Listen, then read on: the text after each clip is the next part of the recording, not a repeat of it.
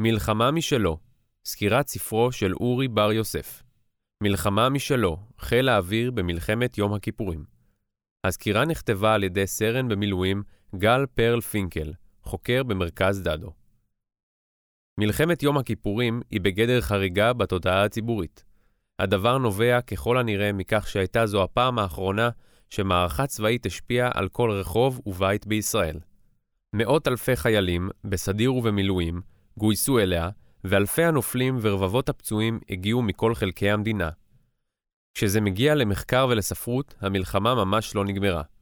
כל שנה מתפרסמים כמה ספרים וסיפורים חדשים אודותיה, חלקם תורמים למחקר ההיסטורי, וחלקם תורמים בעיקר לחיזוק המיתוס של המלחמה. ועדיין, קבע פרופסור אמירטוס אורי בר יוסף, ישנו חור שחור בכל האמור בהיסטוריוגרפיה של חיל האוויר במלחמה. בשנים 1967 עד 1973 הושקע בתהליכי בניין הכוח של חיל האוויר כמחצית מתקציב הביטחון. השקעה זו באה לידי ביטוי ברכש מטוסי תקיפה מתקדמים מתוצרת אמריקנית, שביכולתם לסייע ביעילות לכוחות היבשה. למרות השקעה זו, הרי שבקרבות הגדולים במלחמה, ובכלל זה קרבות הבלימה וקרבות הצליחה, לא תרם החיל תרומה משמעותית.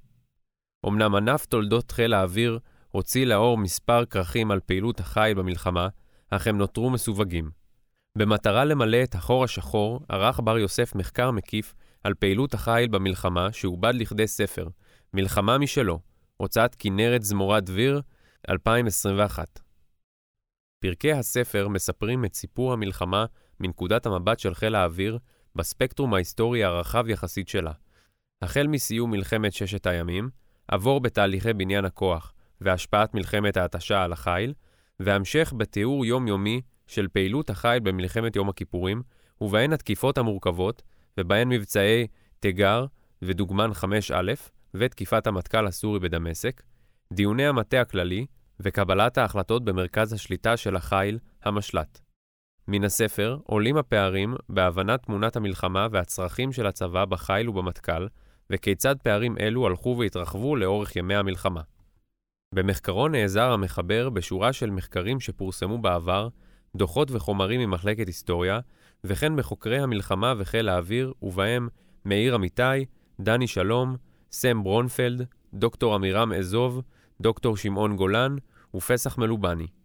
בנוסף קיים המחבר שורה של ראיונות עם קצינים בכירים בחיל האוויר שלחמו במלחמה ובכללם מפקדים בכירים בחיל, האלופים דוד עברי, איתן בן אליהו, גיורא רום ואחרים. לקחים שכוחם יפה גם כיום. מהקריאה בספר ניתן ללמוד מספר תובנות לימינו. המחבר ייחס חלק ניכר מהכשלים לחוסר ניסיונו המבצעי של מפקד החיל, אלוף בני פלד, ולכך שייצר אווירה בקרב מטה החיל שלא אפשרה הבעת דעה אחרת משלו. החיל עשה כברת דרך מאז, והכשל הזה הוא בעיקרון נקודתי, ולא בטוח שניתן ללמוד ממנו. זולת האמירה שמפקד החיל חייב ניסיון מבצעי ניכר, ולצד זה להוביל את החיל תוך שהוא מייצר חופש מחשבה והבעת עמדה ומשמעת פעולה. לקח נוסף, כמעט מובן מאליו אף הוא, הוא הערכה כי המלחמה הבאה תהיה רב-זירתית. במלחמת יום הכיפורים, הצורך לפעול בשתי זירות לחימה עצימות, שאחת מהן חזית הצפון, אף טמנה בחובה סיכון ממשי לעורף האזרחי בישראל, במקביל פיסק החיל את יכולותיו והקשה מאוד על יכולתו לרכז מאמצים ולפעול ביעילות. חיל האוויר עשוי בהחלט לפגוש את האתגר הזה גם במערכה הבאה. היעדר חלופה טובה לחיל האוויר ניכר כי הצבא הימר את כל הונו על חיל האוויר. הנחת העבודה המרכזית הייתה שהחיל ישיג במהירות עליונות אווירית מוחלטת, ואז יופנה לפגיעה קשה בכוחות היבשה של האויב, ויפלס את הדרך לכוחות היבשה של צה"ל. בפועל, לא כך קרה.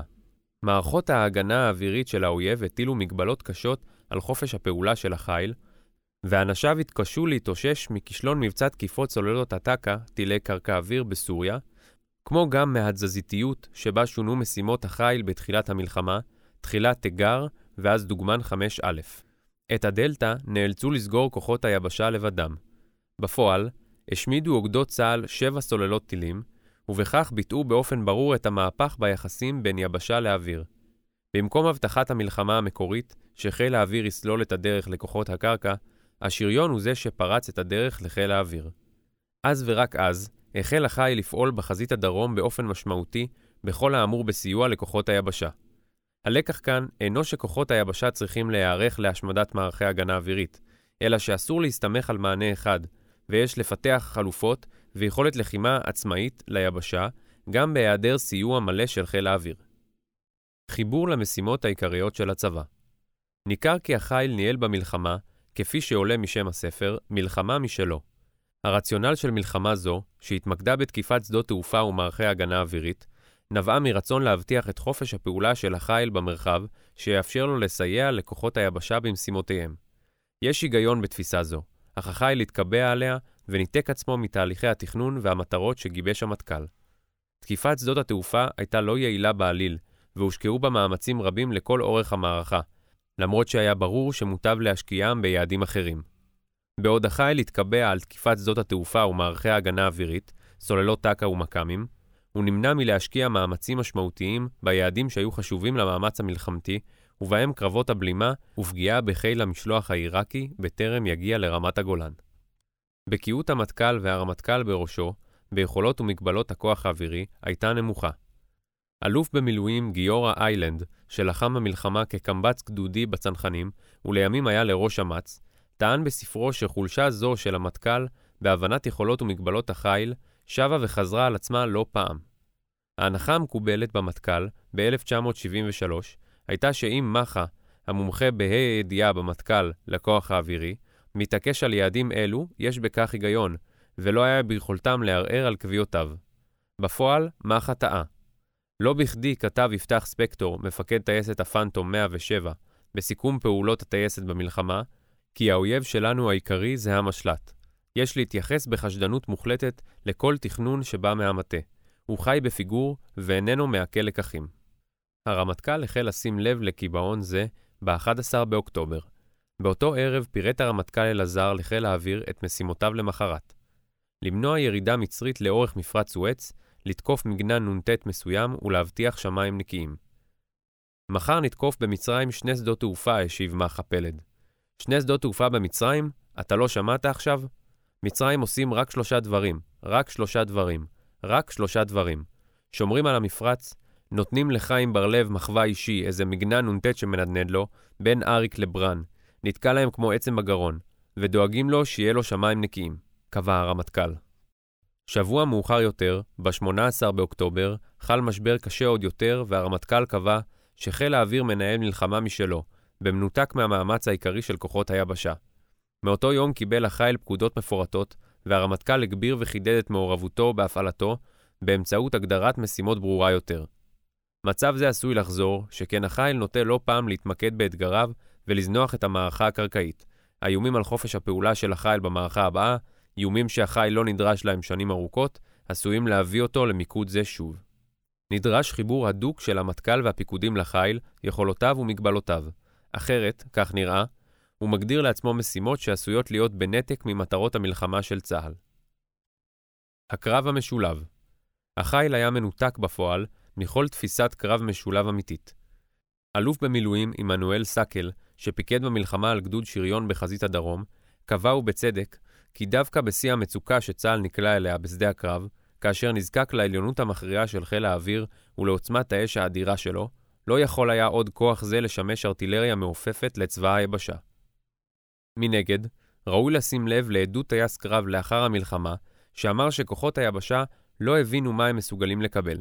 הם לא מבינים מה הם צריכים לקבל. ראשית, ציין, לחיל האוויר לא היה נשק מתאים בשביל חי"ר או חתם. שנית, המסכים לא הבינו מה אני מסוגל לראות מהאוויר ובמה אני מסוגל לפגוע. בשורה התחתונה קבע, הקצינים שכיוונו את המטוסים לא יודעים איך לכוון מטוסים.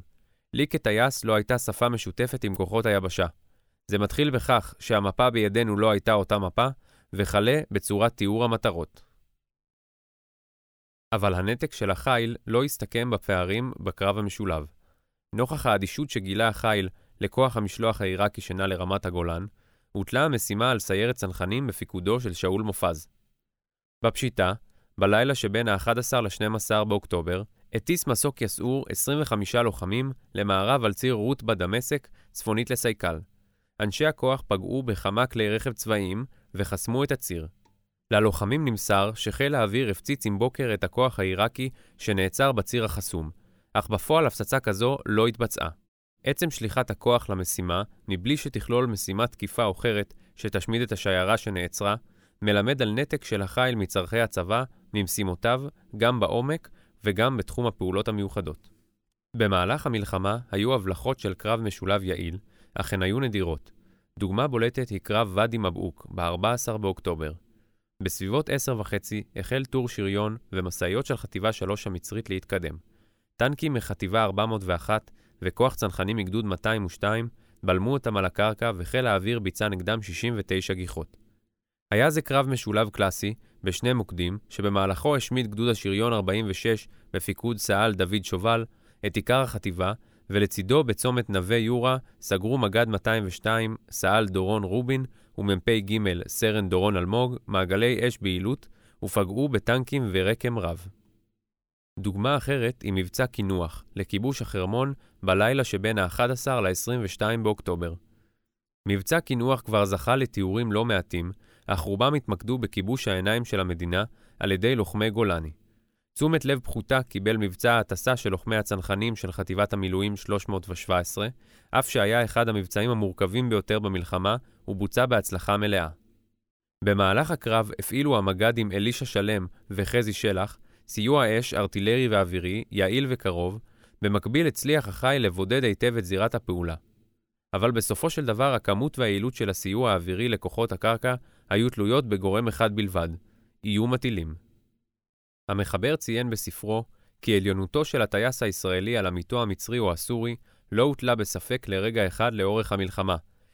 אבל בניגוד למלחמות קודמות, שבהן לעליונות הזו הייתה חשיבות קריטית, ב-1973 היא הייתה בעלת חשיבות משנית. עיקר המאמץ של חיל האוויר היה צריך להיות מכוון לסיוע לכוחות הקרקע. הימים האחרונים של המלחמה הוכיחו היטב את יכולתו לעשות זאת, אבל רק לאחר שהוסר האיום של סוללות הטילים. מאות הגיחות שביצעו מטוסי הקורנס והעייט לאחר כניסת הפסקת האש הראשונה לתוקפה, סללו את הדרך להתקדמותן המהירה של אוגדות 162 ו-252, לכניעתם של אלפי חיילים מצרים ולכיתור מלא של הארמייה השלישית. בכך מילא חיל האוויר את התפקיד שיועד לו מלכתחילה, כמי שיהפוך קרבות הבקעה קשים לקלים יותר, ואת הניצחון במלחמה למהיר יותר. רוב המלחמה זה לא קרה, וכוחות היבשה נאלצו להסתדר לבדם. הלקח לימינו אלו כפול. ראשית, יש לוודא שהחיל אכן שותף עוד במהלך האימונים וכתיבת התורה לקרב היבשה, ושהאימונים כוללים שילוביות ושותפות של החיל, בדגש על מתן סיוע אש והכוונת מטוסי קרב, שכן נלחמים כמו שמתאמנים. שנית, נוכח איום הטקה האפשרי במערכה הבאה, על כוחות היבשה לפתח יכולת פעולה עצמאית, כי יהיו מקרים שבהם הסיוע של חיל האוויר, ששופר כחלק מהותי מהמלחמה, פשוט לא יגיע. קבוצות הלמידה במלחמה הבאה יהיו הפתעות לא צפויות. למרות שחיל השריון ידע על הימצאות טילי הנ"ט סאגר בידי צבאות סוריה ומצרים, הוא הופתע מאיום זה באופן ניכר. כך אירע לחיל האוויר ביחס למערכות הטק"א הסובייטיות, אף שהיה ידוע למפקדיו כי צבאות האויב הצטיידו בהם. הפתרון של טייסות הקרב היה בהקמת קבוצות למידה שליבנו סוגיות מבצעיות ונתנו להן מענה. בטייסת 107, למשל, הוקם בראשית המלחמה באופן ספונטני פורום טייסים ונווטים שכונה החברה הגבוהה. בכל לילה התכנס הפורום לדיונים בלתי פורמליים שבהם אותרו ולובנו בעיות והוצאו פתרונות, הן בתחום המבצעי והן בתחום המנהלי. להערכתו של מפקד הטייסת, פורום החשיבה הזה היה כלי הלחימה החשוב ביותר. הטנקיסטים בסיני, שהופתעו מטילי הנ"ט בפרוץ המלחמה, למדו במהירות שהעלאת אבק בזחלי הטנק היא אמצעי יעיל להעלים את המטרה ממשקפתו של מפעיל הטיל. הם העבירו את הפתרון מחבר לחבר, וכך בתוך ימים התמסדו בצורה מהירה תרגולות שסייעו לפתרון הבעיה. תהליכי הלימוד של טייסי חיל האוויר היו דומים. דוגמה לתהליך חיובי כזה ניתן לראות במסמך לקחים שהפיק במהירות מג"ד 101, סא"ל אבי בלוט, מלחימת גדודו בראשית מבצע עופרת יצוקה. מסמך זה הופץ למפקדי כוחות אחרים שפעלו ברצועה, והיה עבורם שימושי. ישנה חשיבות גדולה לעיבוד ולימוד של לקחים מבצעיים במהלך הלחימה. מנגד, כפי שציין בר יוסף, הם אינם יכולים להוות תחליף לתהליך ניתוח ועיבוד לקחים מוסדי סדור. בר יוסף הוציא מתחת ידו ספר קולח, מרתק לקריאה עם שורה של מסקנות מטרידות בנוגע לתפקוד חיל האוויר בקשה שבמלחמות ישראל. כאמור, אין במחקר בכדי לגרוע מגבורתם הרבה של לוחמי ומפקדי החיל בקרבות הקשים, או מקביעתו של מפקד החיל, אלוף בני פלד, כי למרות היקף הנפגעים הרבים שספג החיל במלחמה, הוא התמיד בביצוע משימותיו המורכבות והקשות, משום שאת המנגינה הזו אי אפשר להפסיק, מוכרחים להמשיך לנגן. אך השאלה העיקרית שהוא מעלה, היא מדוע ניתק החיל מן המסילה של מטרות המלחמה של כלל צה"ל, ופעל במהלך רובה כשהוא עסוק בתקיפת יעדים שבינם לבין המערכה כוללת יש קשר רופף, היא שאלה מטרידה. על כן עלינו ללמוד היטב את מחקרו של בר יוסף, להביט באמת זו נכוחה, ולפעול בכדי למנוע ממצב זה להישנות. התאורטיקן והפרשן הצבאי הבריטי בזיל ליטל הארט טען כי ערכה של ההיסטוריה כתמרור הדרכה הוא מוגבל, כי אף שיש בה כדי לסמן כיוון נכון, הרי שתנאי המציאות העדכנית משתנים. לעומת זאת, ערכה של ההיסטוריה כתמרור אזהרה הוא ברור הרבה יותר. ההיסטוריה יכולה להראות לנו ממה להימנע, גם אם אינה מלמדת אותנו מה לעשות. המלחמה הבאה שבה יילחם צה"ל, ובכלל זה חיל האוויר, תהיה בסבירות גבוהה מערכה רב-זירתית, ובניגוד למערכה ב-1973, היא תכלול איום משמעותי על העורף הישראלי. סביר שגם חיל האוויר יידרש להיאבק במהלכה על העליונות האווירית. גם במערכה זו, התפקידים שיוטלו על החיל, שהוא הגמיש, הוורסטילי ובעל המענה המהיר ביותר שברשות צה"ל, יהיו קריטיים ליכולתה של ישראל לנצח בה. בכדי שנוכל לעשות כן, על צה"ל, כמאמר הרמטכ"ל אביב כוכבי, להשתנות כדי להקדים את האויב, ולנהל מערכה שבה התזמורת שהיא צה"ל מנגנת מנגינה אחודה, קוהרנטית, ומבלי שאחד הכלים, בוודאי לא כלי מרכזי כל כך, מנגן מנגינה משלו.